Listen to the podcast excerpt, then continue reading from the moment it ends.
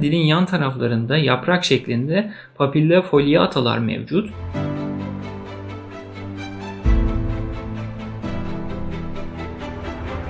Kana karıştı. Farmako şu anda neredeyim? Kinetikteyim. ve transfüzyon. NG'yi taktın, kan gördün, endoskopik tedaviye geçiyorsun.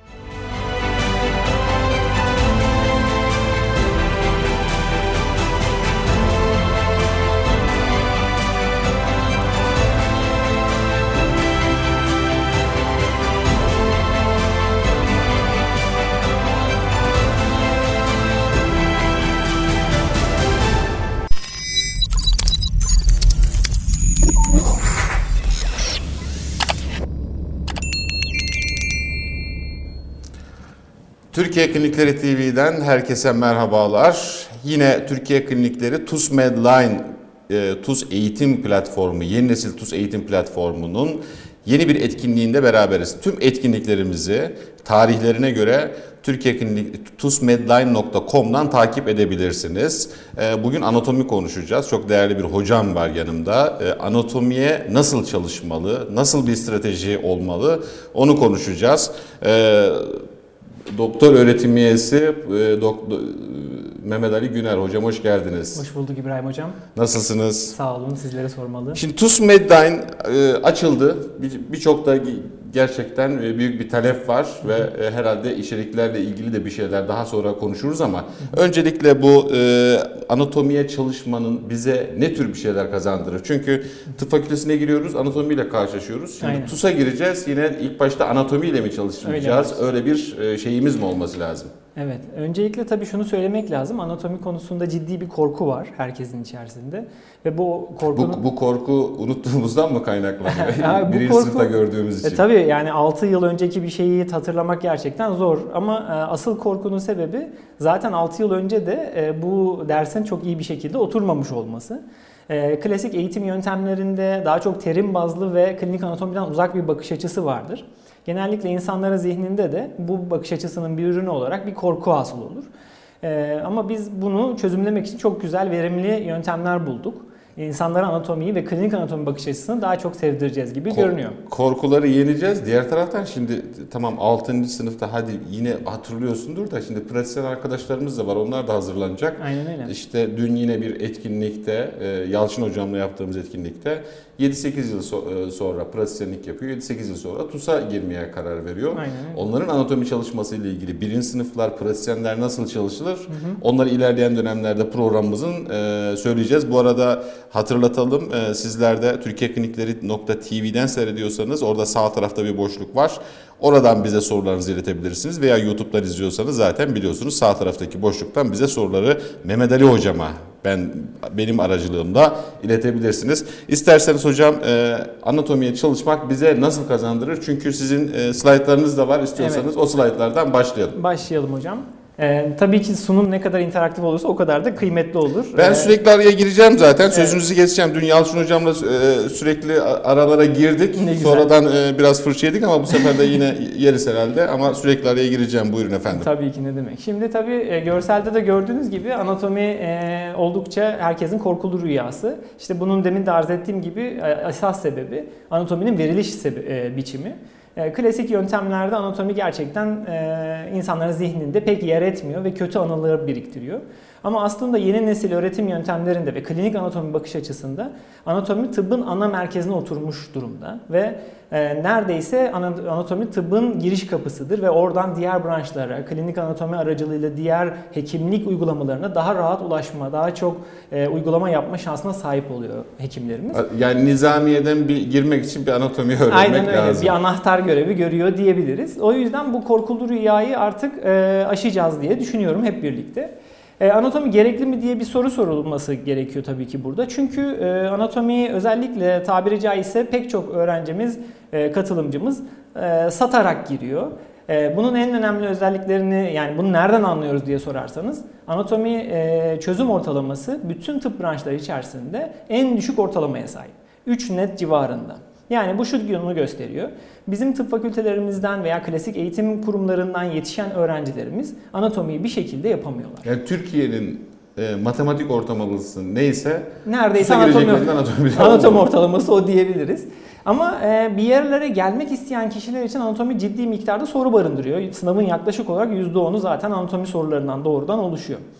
Ama daha önemli bir özelliği var. Anatomi çalıştığınız zaman size zaman kazandıracak bir branş. Bunu pek çok katılımcımız, öğrencimiz atlıyor. Anatomiyi satarak zannediyor ki zaman kazanıyorum. Halbuki böyle bir şey yok. Nedenini şimdi söyleyeyim. Biz e, özellikle kendi içeriklerimizde mümkün olduğu kadar entegre şekilde anatomi e, içeriklerini diğer branşları da ele alacak, onlara da bir kapı açacak şekilde dizayn ettik. Yani klinik anatomi gibi bir şey mi yapıldı? Evet, klinik anatomi bakış açısını ön plana alarak bu derslerimizi e, oluşturduk ve bundan dolayı e, sizin anatomiye bundan sonra harcayacağınız vakit aslında size geri dönüş yapacak olan bir vakit olacak. Şöyle arz edeyim. Bakın burada gördüğünüz anatomi diyelim ki 35 saatlik bir e, zaman dilimi gömdünüz buraya.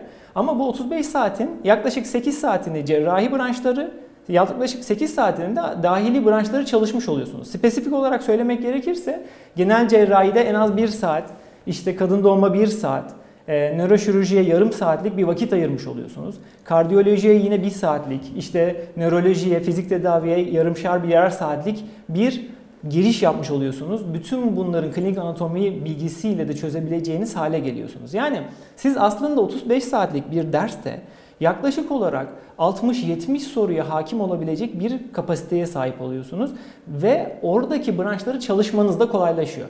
Yani total olarak gömdüğünüz vakit aslında sizin diğer branşları da daha kolay icra etmenizi sağlayacak. Peki giriş kapısı dediğiniz zaman ilk başta bir anatomi mi çalışması lazım? Yani ben yarın TUS'a başlayacağım dediğimde önce anatomi mi çalışmalı mıyım? Evet, şimdi burada iki tane stratejimiz var.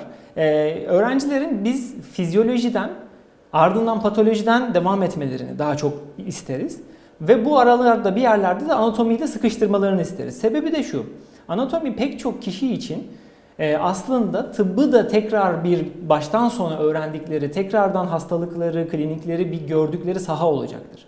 Aksi halde şöyle bir durum olacak. Genel cerrahi bizim bilgimiz üzerine bazı şeyler bina ederken çok hızlı geçecekler. Yani kolonu, pankreası doğrudan klinikleriyle birlikte verecekler. Oysa o kliniklerin oluşmasının zemininde neler var? Neden bu ameliyatlar ya da uygulamalar icra ediliyor? Aslında temeli anatomide atılıyor.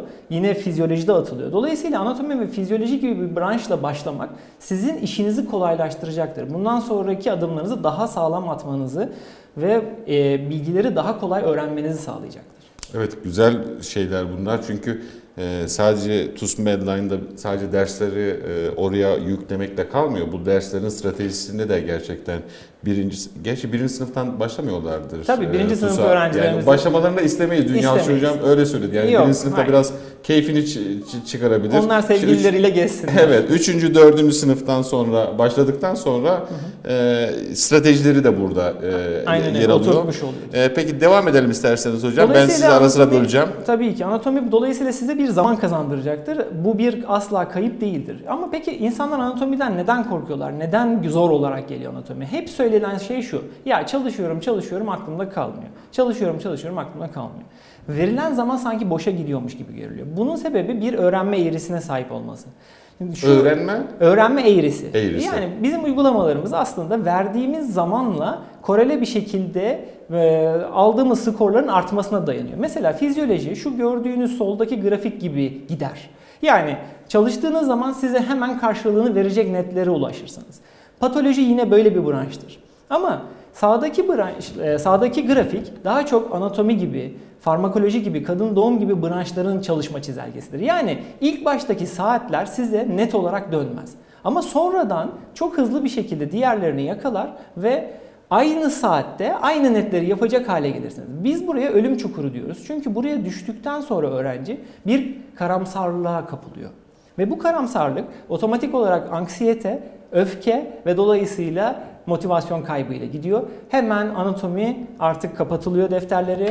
Zaman gömmek gibi görülüyor. Zaman mezara koyuyormuşsunuz gibi geliyor. O yüzden bu ölüm çukuruna düşmemeleri için biz anatomide verimlilik esaslı bir strateji izledik. Bu verimlilik esasının da iki temel noktası var. Bir, klinik anatomi bakış açısını ön plana almak. İkincisi bazı anahtarlarla, bazen şekiller, bazen kodlamalar, bazen hikayeler veya esprilerle e, öğrenilmesi güç, komplike bilgileri hafızadan çok kolaylıkla hatırlamaya sağlayacak yöntemleri biz derslerimize işlemiş olduk. Araya gireyim. E, diyelim ki genel cerrahi çalışıyorum veya kadın doğum çalışıyorum. Evet. Orada bir anatomiyle ilgili kafamda yer oturmadı. Tekrar anatomiye gidip orayı bir tekrar etmem gerekir mi sizce? Evet, bizim şimdi öğrencilere tavsiye ettiğimiz yöntemlerden bir tanesi bildiğiniz bilgiyi, cebinize koyduğunuz bilgiyi artık hatırlayabildiğiniz için o konuları çalışmamanız ama bilmediğiniz yani sınavda yanlış yaptığınız, ısrarla hata yaptığınız konuları dönüp tekrar okumanız üzerinedir. Her zaman şu söylenir. Sık tekrarlar gerçekten öğrenmeyi iyi arttırır. Ama neyi tekrar ediyorsunuz? Baştan sona hatim eder gibi bir kitabı sürekli sürekli okumanız sizin zaman kaybınızı arttıracaktır. Bunun yerine çözdüğünüz soruları artık kendi malınız olarak kabul edip çözemediğiniz, daha komplike bilgileri tekrar etmek üzerine bir hatırlama metoduna gitmeniz daha efektif olacaktır. Dolayısıyla biz öğrencilerimize her zaman verim esaslı çalışmak için yapamadıkları soruların konularına dönmelerini ve onları özellikle tekrar etmelerini tavsiye ederiz. Bu onlar için özellikle zaman kazandıracak bir metottur. Yani zaten e, o işte TUS Medline'ın da temel esprisi aslında bir taraftan da öğrencilere zaman e, Aynen kazandırmak. öyle. Aynen yani öyle.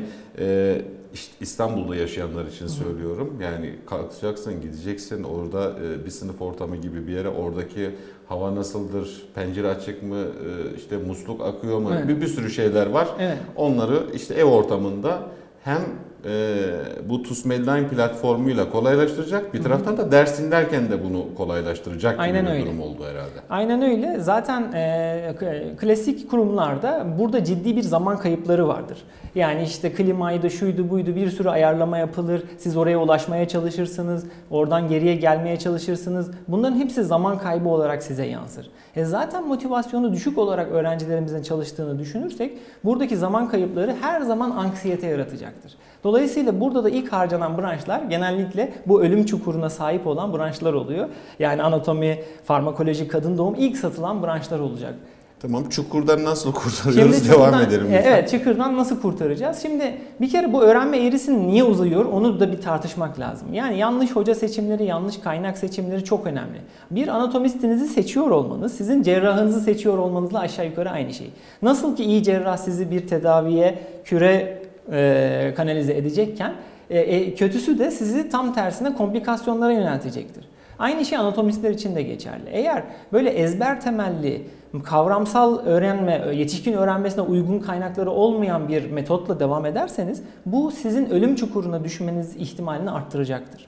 Yine yetişkin öğrenmesine uygun bir şekilde bu e, özellikle handikaplı branşların devam edilmesi gerektir. Yani siz bir yere geldiniz 8 saat boyunca ben size hayatınızda ilk defa duyduğunuz şeyleri e, söylediğimi varsayın. Bunları öğrenme şansınız bir anda yok. Hazmedemezsiniz. Kendinizi yalnızlaşmış hissedersiniz. Anksiyete burada başlar. Bunu engellemenin en güzel yolu bir yetişkinin nasıl öğrendiğini iyi çözümlemek. Yani siz diyelim ki görsel hafızaya sahip bir insansınız. O zaman görsel olarak sizin için canlı ve dokunabildiğiniz bir yapıya sahip grafikleri doyurucu olan bir araç kullanmanız gerekir. Ki anatomide görsellik çok Ki çok anatomi önemli. tam olarak böyle bir branştır zaten. Görsel hafızaya tamamen hakim olmanız gerekir. E peki şimdi ben şimdi diyelim ki e, perifer bir noktadan bir, bir öğrenciyim. E, e, hiç lenfatik sistem görmedim. Ben size geliyorum. 8 saat boyunca arada lenfatik sistemden bahsediyorum. Hatta yetmiyor dil lenfatiklerini anlatıyorum. Ne hissedersiniz? Hayatınızda ilk defa duyduğunuz bilgiler bir korkarsınız. Ne hissettiklerimi söylemeyeyim. Yani düşünün yani. İşte bu, bu da şöyle oluyor. Öğrencilerde ciddi bir motivasyon kaybıyla seyrediyor. Ama siz o dil lenfatiğinin aslında dil kanserleri veya enfeksiyonlar için kendi hekimlik uygulamalarında lokalizasyon tespitinde kullanabileceğini söylerseniz, bunun nerelerin şişeceğini, neden bunlara bakıldığını, öncelikle nerelere e, muayene etmesini gerektiğini söylerseniz, bu insanın bakış açısı buna değişecektir. Yani bu bilgi artık anatomik bir bilgi olmaktan çıkar ve klinik bir bilgi olmaya başlar. Biz de derslerimizi ve içeriklerimizi bunlara göre dizayn ettik. Yani bu eserler birbirleriyle, birbirleriyle ciddi bir korelasyon içerisinde ve yetişkin eğitimine uygun metotlar güdülerek ayarlanmıştır. Yani tüm eserlerin bir taraftan da senkronizasyonuyla bu Entegrasyonuyla bir. Aynen öyle. Aynen öyle. Üçüncü husus e, Latince ile kavga ettiğini görüyorum öğrencilerin. Yani Latince tamam şu an içerisinde Latince hakimiyeti var ama size sizden biz anatomist olmanızı beklemiyoruz. Bu çok yanlış bir bakış açısı. Siz ucundan kıyısından, köşesinden berisinden soruyu yakalamakla mükellefsiniz. Nasıl bir çekime sahip olduğu sizi ilgilendirmez. Zilli sınava girmeyeceksiniz. Glenoidale mi, glenoidalis mi sizi ilgilendirmez. Siz o bilgiyi oradan söküp alacaksınız ve bunun için anahtarlara ihtiyaç duyacaksınız. O anahtarları biz sizin için oluşturduk ve içeriklere koyduk. Bu anahtarlar sizin uzak hafızanızdaki bilgileri daha kolaylıkla hatırlamanızı sağlayacak küçük eee tüyolardır. Ve bunlar çepeçevre bütün içeriklerimizde bulunmakta. Asıl işte anatomide verimi sağlayacak şey ve içeriğin kalitesini belirleyecek şey de budur. Ee, bir de her şeyi öğrenmeye çalıştığını görüyorum öğrencilerin. Burada çok yanlış bir husus. Yani anatomiyi tam birinci sınıftaki gibi baştan aşağı tekrar etmek Aynen gibi. baştan aşağı adam tekrar etmeye başlıyor. Ya böyle bir durum yok, böyle bir mükellefiyetin de yok, böyle bir zaman da yok. Yani ben şimdi 200 saatte tıp fakültesinde verdiğim bir dersi sana 35 saate indirmem zaten normal şartlarda mümkün değildir. Biz burada yaptığımız şey sizin uzak hafızanıza attığınız bilgileri daha hızlı bir şekilde ve daha doğru bir şekilde ne yapmak? Hatırlayabilmenizi sağlamak. Bunun için çok çeşitli metotlar kullanıyoruz. Bu metotlardan en çok bilinenler işte bazı şifrelemeler, kodlamalar, anıları anlatmak veya bu grafikleri size özelleştirmekle oluyor. Dolayısıyla lütfen anahtarlarınızı kaybetmeyin.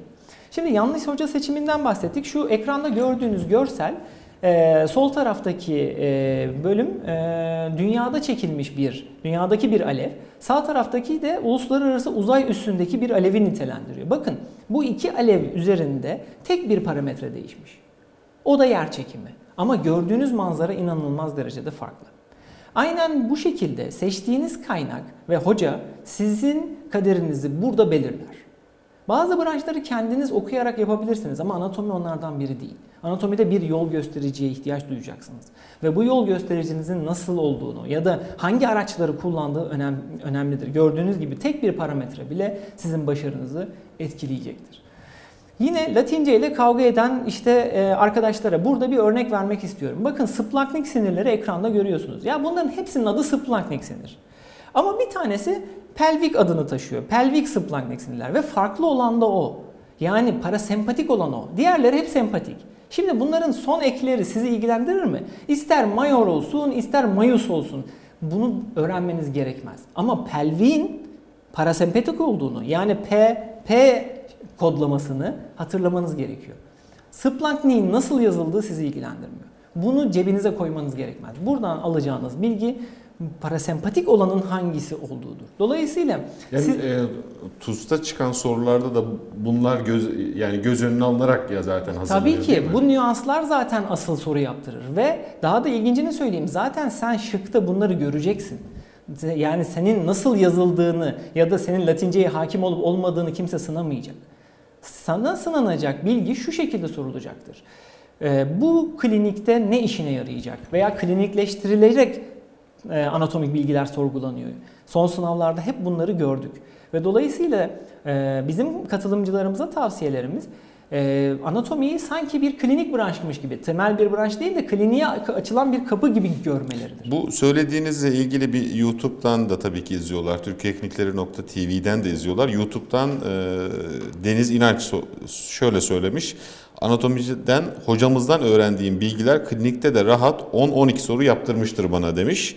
Anatomi çalışmadan girince istediğiniz bölümü kazanmak çok zorlaşıyor diye sizi de teyit eden bir e, şey söylemiş. Yine başka bir e, izleyicimiz de anatomi vefalı branş görsellerle akılda kalıyor diye bir yorum yapmış. Katkılarını sizler de türkiyeeklinikleri.tv'den de yazabilirsiniz. YouTube'dan da yazmaya devam edebilirsiniz.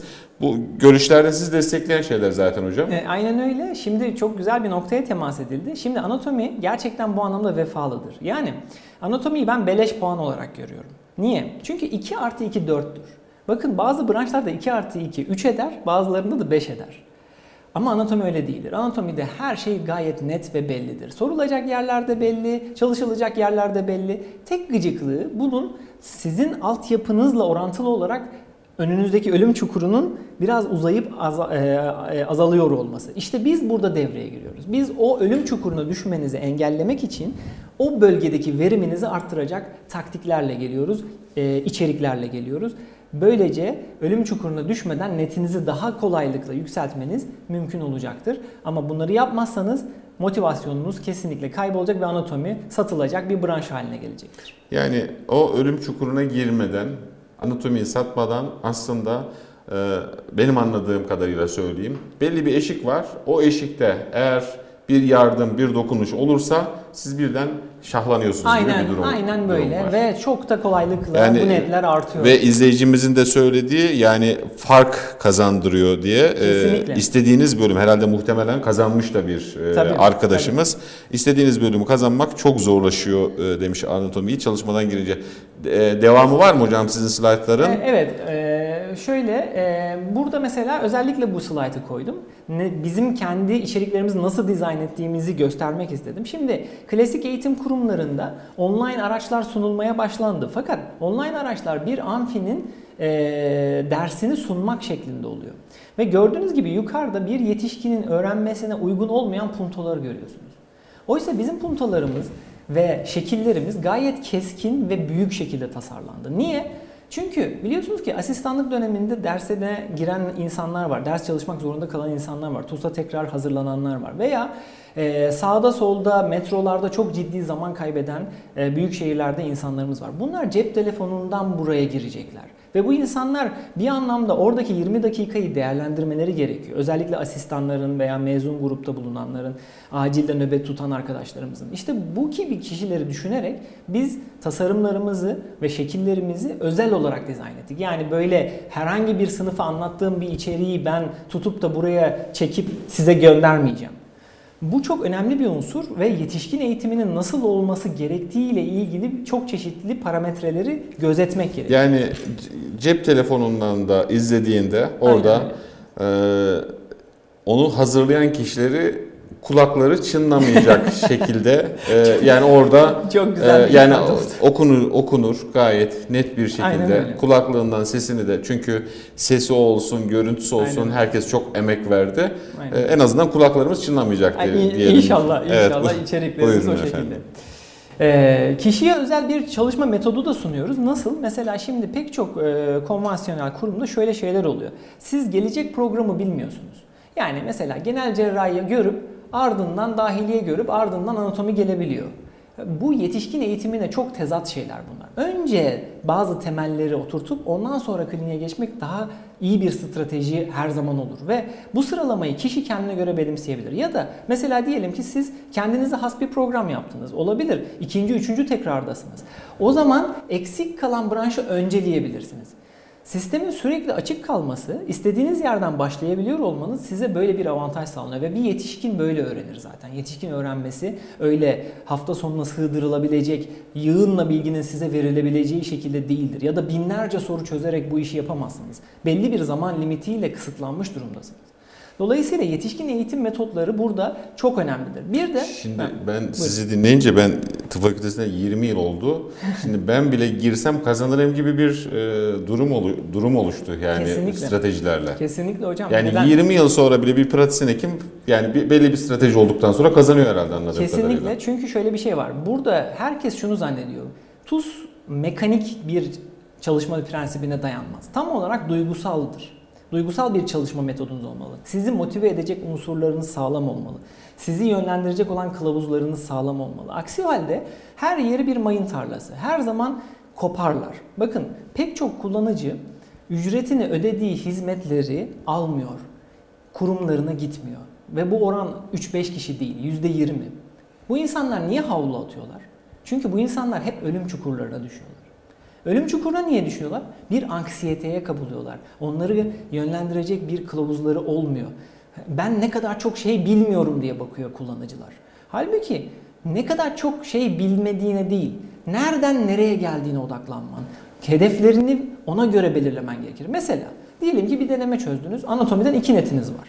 Şimdi iyi bir net değil, ortalamanın altında. Tamam kabul ediyorum. Ama biraz anatomiye çalıştınız, 2-3 bir şey yaptınız. Bir sonraki denemede 3 net oldu. %50 verim artışıdır bu. Bu kutlanacak bir şeydir. Yani aynı çalışmayla %50 daha düşünün, 6'ya gelir. yani. 6'ya 3'ü 6'ya 6'yı 9'a taşımak bu şekilde olur. Dolayısıyla siz önünüzdeki yola değil, kat ettiğiniz mesafeye bakmanız gerekir ve bu me- bu metodolojiler sizi verimli ve motive tutar. Dolayısıyla TUS'a çalışmak veya anatomi gibi böyle zor branşlara, handikaplı branşlara çalışmak e, ölüm çukurlarından kaçmak yani duygusal bir çalışma stratejisine bağlıdır. Siz bu stratejiyi bilmezseniz, mekanik olarak çalışırsanız o zaman zannedersiniz ki ya ben çalıştım, tekrar attım, netim artar. Artmaz. Artmaz. Çünkü aynı yerleri okudunuz veya e, duygusal bir komponenti atladınız. Havlu atacaksınız belli bir süre sonra ve bu 3-5 kişi değil binlerce kişi havlu atıp bu işi bırakacak.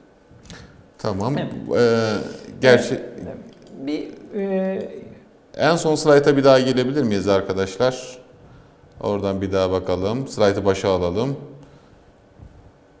Ee, bu, bu arada yani söylediklerinizin birazdan şöyle ayrıntılarına da gireceğiz. Yani 3. 4. sınıfta çalışma e, nasıl olması lazım? Yani nerelere projeksiyon olması lazım? Ee, işte 3 yıl sonra TUS'a girecek kim? Yeni mezun e, Evet. kimler? Onlar e, nasıl olacak?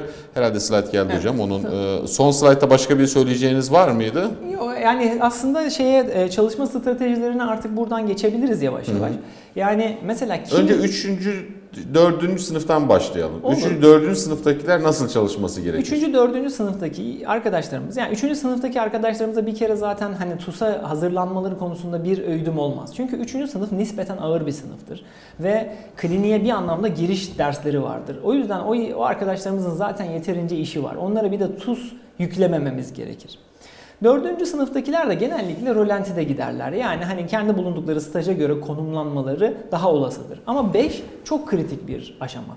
Beşinci sınıf kesinlikle ve kesinlikle artık her şeyin başlaması gereken bir sınıf. Çünkü böylece daha kolaylıkla bazı şeylerin stratejilerinin kurulma imkanı sağlanacak. Yani siz fizyolojiden, patolojiden, anatomiden başlama stratejisini 5. sınıfta rahatlıkla uygulayabilirsiniz. Böyle bir katılımcıya, böyle bir meslektaşımıza biz bunu tavsiye ederiz.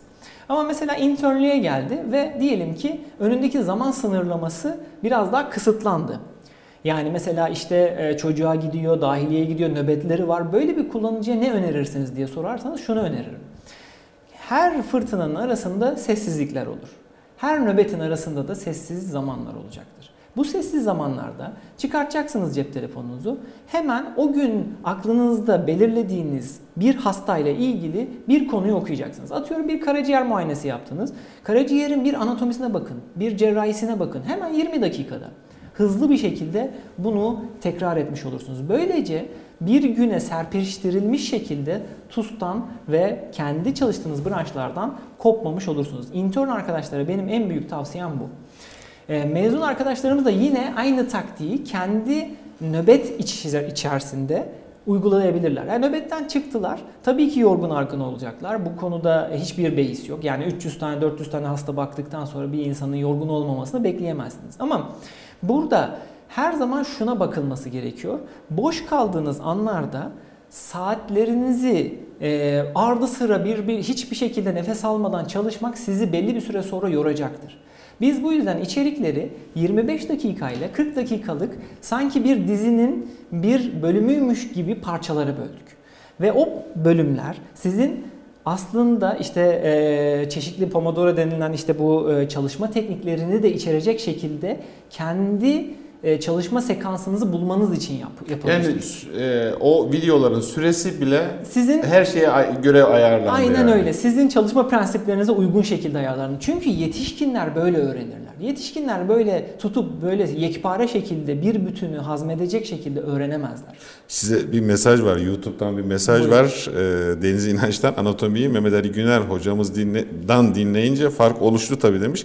Size tabii sürekli övgüler geliyor hocam. Yani e, ekrana verelim arkadaşlar. E. Murat İrfanlıoğlu hocamız da demiş ki Mehmet Ali Hoca konusunda çok hakim ve çok sevdiğim bir hocadır. Daha çok kendisini görelim e, demiş. Sağ yani olsun. sü- sürekli sizi Yani şey yapacağız. Hocamın yanında bize laf düşmez de. Tabii Murat Hoca'yı da Evet, alacağız, tabii, alacağız tabii ki buraya. yani. Ee, Refik Baysal'da çok güzel bir program. Hocam da çok güzel konuşuyor. Çok teşekkürler. Hocamın motivasyonla ilgili YouTube kanalı varsa abone olmak isterim demiş. Ee, tabii ki motivasyonla ilgili söyleyecekleriniz hepsi zaten Tuz Medline'da yer alacak. Aynen öyle. Bu tür videolarda e, e, ara sıra sizlerde yani e, şeyle ilgili yani şu tarzlarda program yapın diye. Çünkü biz Türkiye Klinikleri olarak zaten sürekli söylüyoruz. TUS Medline olarak söylüyoruz. Yani bu platformu hep beraber kullanalım. Sizden gelen geri bildirimler gerçekten bizim belki de bir tane geri bildirim bir cümle yazıyorsunuz. Biz onun üzerine e, 3-5 saat düşünüyoruz. Farklı bir şeyler yapabilir miyiz diye e, söylüyoruz. E, o yüzden geri bildirim geri bildirimleriniz bu anlamda önemli. Üç, sözünüzü kestim. Yani övgüleri e, sayesinde Yok sağ olsunlar yani hepsi güzel görüşleri. Motivasyonla ilgili şunu söyleyebilirim rahatlıkla. Ee, motivasyon bu işin en önemli komponenti ama burada bir umut tacirliği de başlamış durumda. Yani bu iş Telegramlardan, işte WhatsApp gruplarından, ne bileyim işte böyle gizli kapaklı köşelerden, bucaklardan yapılabilecek bir iş değil. Sizin e, hocalardan tabii ki enerji alacaksınız. Bunun bir anlamı var. Zaten bizim etkinlikleri dizayn ediyor olmamızın, hocaya doğrudan dokunulabiliyor olmasının sebebi de bu. Ama asıl önemli olan sizin kendi kendinizi motive edecek taktiklerdir. Ve bu taktikler aslında bir bütün halinde kurgulanması gerekir. Yani siz şunu yapamazsınız bu saatten sonra. İşte X hocayı şu siteden, Y hocayı bu siteden, Z hocayı bu siteden alayım, kendime has bir 11'li çıkartayım. Ondan sonra verimli olsun bu. Bunu bekleyemezsiniz. Çünkü bu işlerin bir entegrasyonu var. Ben içeriğimi tasarlarken Onur hocayla danışarak tasarlıyorum. Niye? Küçük stajlarla bunların çok ciddi bir etkinleşmesi var. Yani ben lateral medüller sendromu anlatırken ondan bağımsız bir e, şekilde yapamam bunu. Dolayısıyla biz total olarak kullanıcının, katılımcıların ciddi miktarda bir zaman kısıtı olduğunun farkındayız. O yüzden bu içeriği mümkün olduğu kadar yoğunlaştırdık. Ve bunun bir entegrasyonu var. Bu entegrasyonu hocalar ne kadar kaliteli olsa da, içerikler ne kadar kaliteli olsa da o öyle farklı farklı konumlardan kendinize bir yelpaze oluşturarak yapamayabilirsiniz. Aynı şekilde bu umut tacirliğiyle işte ben size işte atıyorum Telegram'dan şu kadar para yatıracağım. Siz bana her gün soru göndereceksiniz bilmem nelerle bunu yapamazsınız. Siz o soruları yapamadığınızı görünce ne olacak? Gene yalnız kalacaksınız. Yani sürekli anla- anladığım kadarıyla TUS'a çalışan arkadaşlar dikkatini dağıtacak her şeyi yapıyorlar. Evet, evet. Yani e, sadece TUS Medline okuma girseler orada her evet. şey basit, sade, Sade. bir anlatımla Aynen öyle. e, böyle bir e, platforma erişmiş olacaklar. Kaynak kaynak kaynak soru soru soru. Bu bunlar hep verimsiz şeylerdir. Bizim amacımız şu. Daha az sayfada, daha az saatte ve daha az sürede daha çok motive ve daha verimli nasıl insanları çalıştırtabiliriz, nasıl hazırlayabiliriz? Bunun derdindeyiz. Dolayısıyla şöyle anksiyeteler hiç yaşamıyoruz. Yani işte atıyorum bütün tuz soruları bu içeriğin içinde %100 olacak. Ya ya bu ben size şöyle söyleyeyim. O zaman ben sizin önünüze Grey's'i koyayım. Grey's Anatomy'de bütün tuz sorularını yakalarsınız. Yani bu mu yani şimdi? Bizim çözümümüz bu mu olacak? Hayır. Benim notum 300 sayfa 400 sayfa civarında olmalı. Bunun üzerine çıkmamalı. Niye? Çünkü kullanıcı buna ciddi bir zaman görecek. Bakın zaman sermayesi bu insanlarda paradan daha kıymetli. Ve bunu bizim çok verimli kullanmamız lazım. Bir kelimeyi bile fazladan kullanmamamız lazım. Jamaika kusma hastalığını öğreteceğiz diye glisin amino asitini mesela ne yapmamamız lazım? Atlamamamız lazım yani. Jamaika kusma hastalığını sorsalar Türkiye birincisi bile belki bilemeyecek. İlk 150'yi ilgilendiren sadece bir soru. Halbuki orada çok beylik konular var mesela. Onları senin daha öncelikle çalışman gerekiyor. Peki e, internken veya pratisyen hekim nasıl çalışması gerekir? Evet, pratisyen Çünkü hekim- pratisyenlerde anatomi biraz daha zorlanırlar. Kesinlikle çok zorluyorlar. Çünkü e, biz bunu çok e, ben çok fazla öğrenci takip ettim. Çok fazla meslek- meslektaşımı motive etmeye çalıştım bu konuda ve gördüğüm ortak kanaat kesinlikle özellikle mezun gruplarda daha da bu işin zorlaştığı yönünde. Buradaki taktiğimiz şöyle olmalı. Bir kere kendilerine has bir zaman ayırmaları gerekiyor ve bir biz buna öğrenme hijyeni diyoruz. Öğrenme hijyeniyle olacak bir yerleri olması lazım. Yani telefondan uzak, işte atıyorum kendi motivasyonları düşün, e, düşürecek unsurların olmadığı bir çalışma ortamları olmalı. Çünkü bu insanlar bir ekürüsü de olmuyor. Mesela 5. sınıftaki insanlar çok kolaylıkla gidip e, ortaklaşa e, kütüphanede ders çalışabiliyorlar. Ama siz işte atıyorum e, Muş'un Bulanık ilçesine gittikten sonra bu, bu motivasyonu sağlayacak bir arkadaşınız, buddy'niz olamıyor. Dolayısıyla sizin yapmanız gereken şey kendi motivasyonunuzu sağlam tutacak bir örgüde çalışabilmek. Bu da çalışma hijyeni gerektiren bir şey. Her gün her aynı saatte aynı programla olmayabilir. Hepimiz yetişkiniz. Çeşitli sorumluluklarımız var ama kendinize günlük bir hedef koymanız gerekiyor. En kötü gününüzde 100 soru çözecek kadar gitmeniz lazım. En kötü gününüzde. Niye biliyor musunuz? Bir günlük çalışamamak size iki katı süreyle dönüyor. Yani siz bir gün çalışmadınız ya, onun motivasyonunu iki günde tamamlayamıyorsunuz. Üç gün çalışamadınız, bir hafta ara vermiş gibi oluyorsunuz. Bir hafta çalışmamadınız, iki hafta vermiş gibi oluyorsunuz. Dolayısıyla bu işte es vermemek, özellikle mezun grup için söylüyorum, çok önemli. 6 ayınız var, 6 ay içerisinde bir hedefiniz var, ona ulaşmak istiyorsunuz, gerçekçi bir hedef olmalı, anksiyeteye sürüklememeli, bu zamana kadar yaptıklarınız geride kalmalı, geçmişte kesinlikle boğulmayacaksınız. Önünüze bakacaksınız, bir baz noktasından ne kadar ilerledim diye motive olacaksınız. Ama diğer taraftan ben diyelim ki aile hekimliği yapıyorum. Evet. Bir günümde çok yoğun geçti ve Evet. o gün çalışamadım. Yani Evet. e, ne yapmalıyım? O gün çalışamamak gibi bir e, durum olduğu zaman İş hiç- yoğunluğundan dolayı hiç, çalışamadım. hiç hiç olmadıysa işte dedim ya fırtına arasında bile sessiz zamanlar vardır. Açacaksınız cep telefonunda ya bir karaciğeri büyümüş bir hasta vardı. Bu karaciğer ne kadar sarkıyormuş acaba? Şu anatomiye bir bakayım diyeceksiniz. Oradan alacağınız bilgi o kadar kıymetli ki. O bilgi sizin e, uzak hafızanıza kazınıyor. Çünkü o anda baktınız. Mesela diyabetli bir hasta geldi, şak dahiliye açtınız baktınız. Dediniz ki ya işte diyabet ha böyle falan filan. Bu hemen sizin uzak hafızanıza kazınıyor. Bu taktikler özellikle mezun ve intern gruplar için çok elzem. Bunun için de web üzerinden sunulan bir araca muhtaç katılımcılar. Yani bunun böyle konvansiyonel yöntemlerle sürdürülebilmesi mümkün değil. Ee, özellikle Doğu, Güneydoğu'daki arkadaşlarımız mesela gezici olarak şey- aşı yapmaya Evet, gidiyorlar. tabii, Yo- tabii ki. yolda Tabii ki. belki çünkü e, ben bakıyorum tarlalara, bağlara, bahçelere gidip orada aşı yapmaya e, başladılar. Oraya giden doktor arkadaşlarımız en azından yani giderken e, arabada bile o tür e, şeyleri yapar. Peki bu e, konularla ilgili yani her konu aynı önemde mi hocam? Hayır, ay- her konu aynı önemli değil. Çok güzel bir soru. Kabaca şöyle üçe bölebilirim. Diyelim ki anatominin 15 sorusu olsun. 5 sorusu kemik, eklem, kas ve periferik sinirlerden çıkıyor. Yani üçte biri. Üçte birlik kısmı sistemlerden çıkıyor ama kesinlikle dolaşım sistemine ait bir soru geliyor. Yani dolaşım sistemi burada ayrı bir yere sahip. En sonunda da sinir sistemi e, geri kalan üçte birlik dönem 5 sorudan e, sorumlu diyebiliriz. Yani kabaca 3'e bölebiliriz. Dolayısıyla mesela ben işte atıyorum zaman kısıtıyla yarışıyorum. E, Larynx'i mesela satacaksam eğer Larynx'i satabilirim. Niye? Bazen sorusu gelir bazen sorusu gelmez. Geldiği zaman da zor gelir. Dolayısıyla e, buradaki çıkacak soru me- büyük ihtimalle çok kişiyi dökecektir. O soru belki zamansal anlamda yatırımı biraz daha düşük bir soru olabilir. Ama mesela illa bir şey alacaksam mesela hareket sistemini, mesela kasları ve periferik sinirleri onlarla birlikte almak isterim. Sinir sistemini almak isterim, dolaşım sistemini almak isterim. Özellikle muayenede veya bir e, sizin praktisinizde e, net şekilde kullanacağınız yerleri kesinlikle cebinize koymanızı beklerim. Zaten bunlar da daha rahat uzak hafızanıza atacağınız unsurlardır. Hocam herhalde o kadar iyi anlatıyorsunuz ki sadece mesela yine e, YouTube'dan gelmiş. E, demek ki 20 yıl önce anatomi hocamızdan dinleyebilseydik ilk ondaydık. Ya, E, yani demiş gençler Onur Onur duruma. Aydın e, kendisine de selam ederiz buradan. E, diğer taraftan şimdi tamam dersler var. Önem sırasını söylediniz ama çalışırken mesela ilk önce kemik eklem, kas bunları mı çalışmam lazım? İşte dolaşımdan da başlayabilir miyim? Veya sinir sisteminden de başlayabilir miyim? Evet, bunun bir sırası var ve biz bu sıraya göre gidiyoruz. Çünkü demin de söylediğim gibi e, anatominin ölüm çukuruna düşürmesi biraz kolay. O yüzden biz e, tasarımımızı ona göre dizayn ettik ve yavaş başlayıp sonradan hızlanan bir sisteme sahibiz.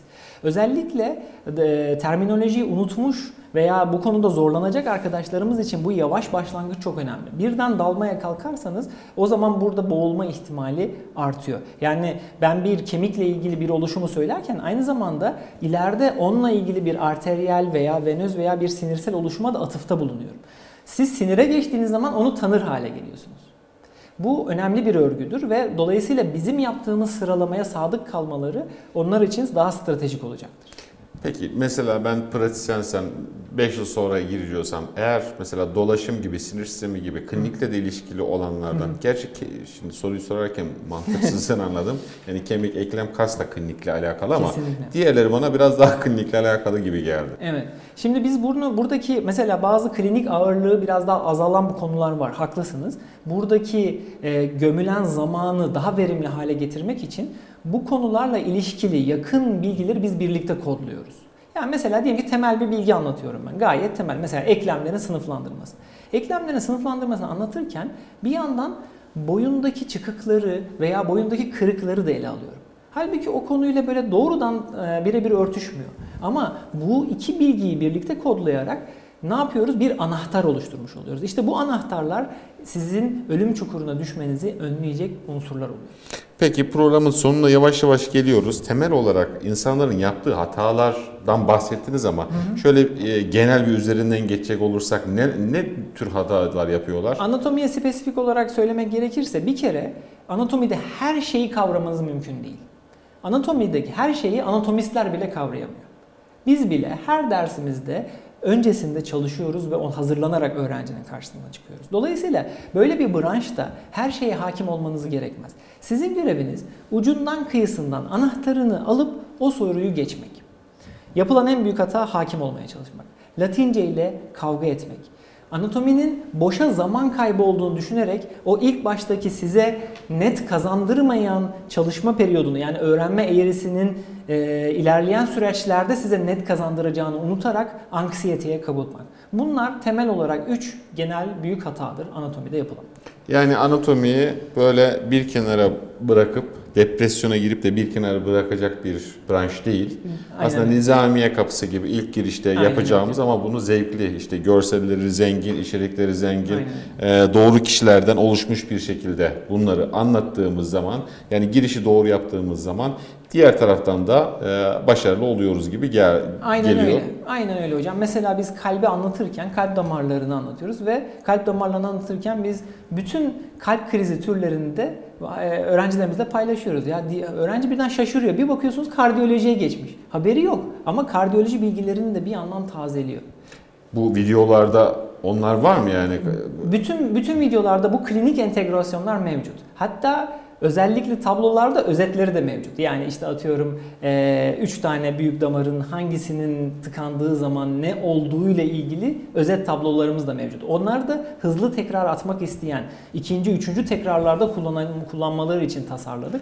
Ve dolayısıyla bu şekilde de motivasyonlarını daha hızlı bir şekilde Hocam programımızda son 1-2 dakikamız kaldı. E, sorular da var ama onları zaten sizin daha sonra da beraber tekrar yayında istiyorlar. Tekrar yayınlarda söyleriz. İsterseniz son ne söylemek istersiniz onları da bir alalım. e, programa kapatalım. Son olarak bütün katılımcılarımıza şunu söylüyorum. Anatomi beleş puan demektir normal şartlarda. 2-2-4 yapan bir branştır ve sizin için kliniğe açılan bir kapı demektir. Yeter ki siz doğru kaynaklardan, doğru kişilerden, doğru yöntemlerle bu işi alın. Peki teşekkür ederim efendim. Ee, TürkiyeKlinikleri.tv'de ve YouTube e, TUS Medline adresinde e, bizi iz, bizleri izlediniz. Bundan sonraki etkinlikler neler olacak? Mesela benim hatırladığım kadarıyla 27'sinde farklı bir etkinliğimiz var. Onları tusmedline.com'da etkinliklere tıklayarak e, hatta önceden bize sorular da gönderebilirsiniz. E, Oradan bizleri takip edebilirsiniz. Programlar devam edecek veya istediğiniz farklı bir programlar varsa çünkü söylediğimiz gibi bu, bu işi hep beraber geliştireceğiz. E, Siz biz değil de işte meslektaş anlamında yani 4. sınıfta bizim meslektaşımız, 5. sınıfta hep beraber ben 20 yıllık bir abinizim. E, O şekilde e, düşünerek hep beraber geliştirmeyi düşünüyoruz efendim. Bizleri dinlediğiniz ve sorularınızla ve katkı bulunduğunuz için teşekkür ederim. E, Tekrar görüşmek ümidiyle herkese iyi günler dileriz.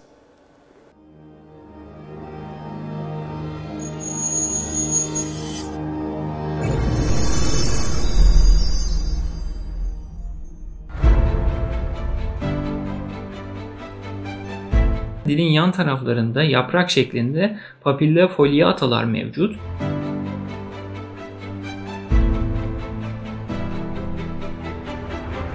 Kana karıştı. Farmako şu anda neredeyim?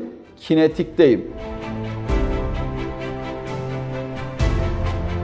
transfüzyon. NG'yi taktın, kan gördün, endoskopik tedaviye geçiyorsun.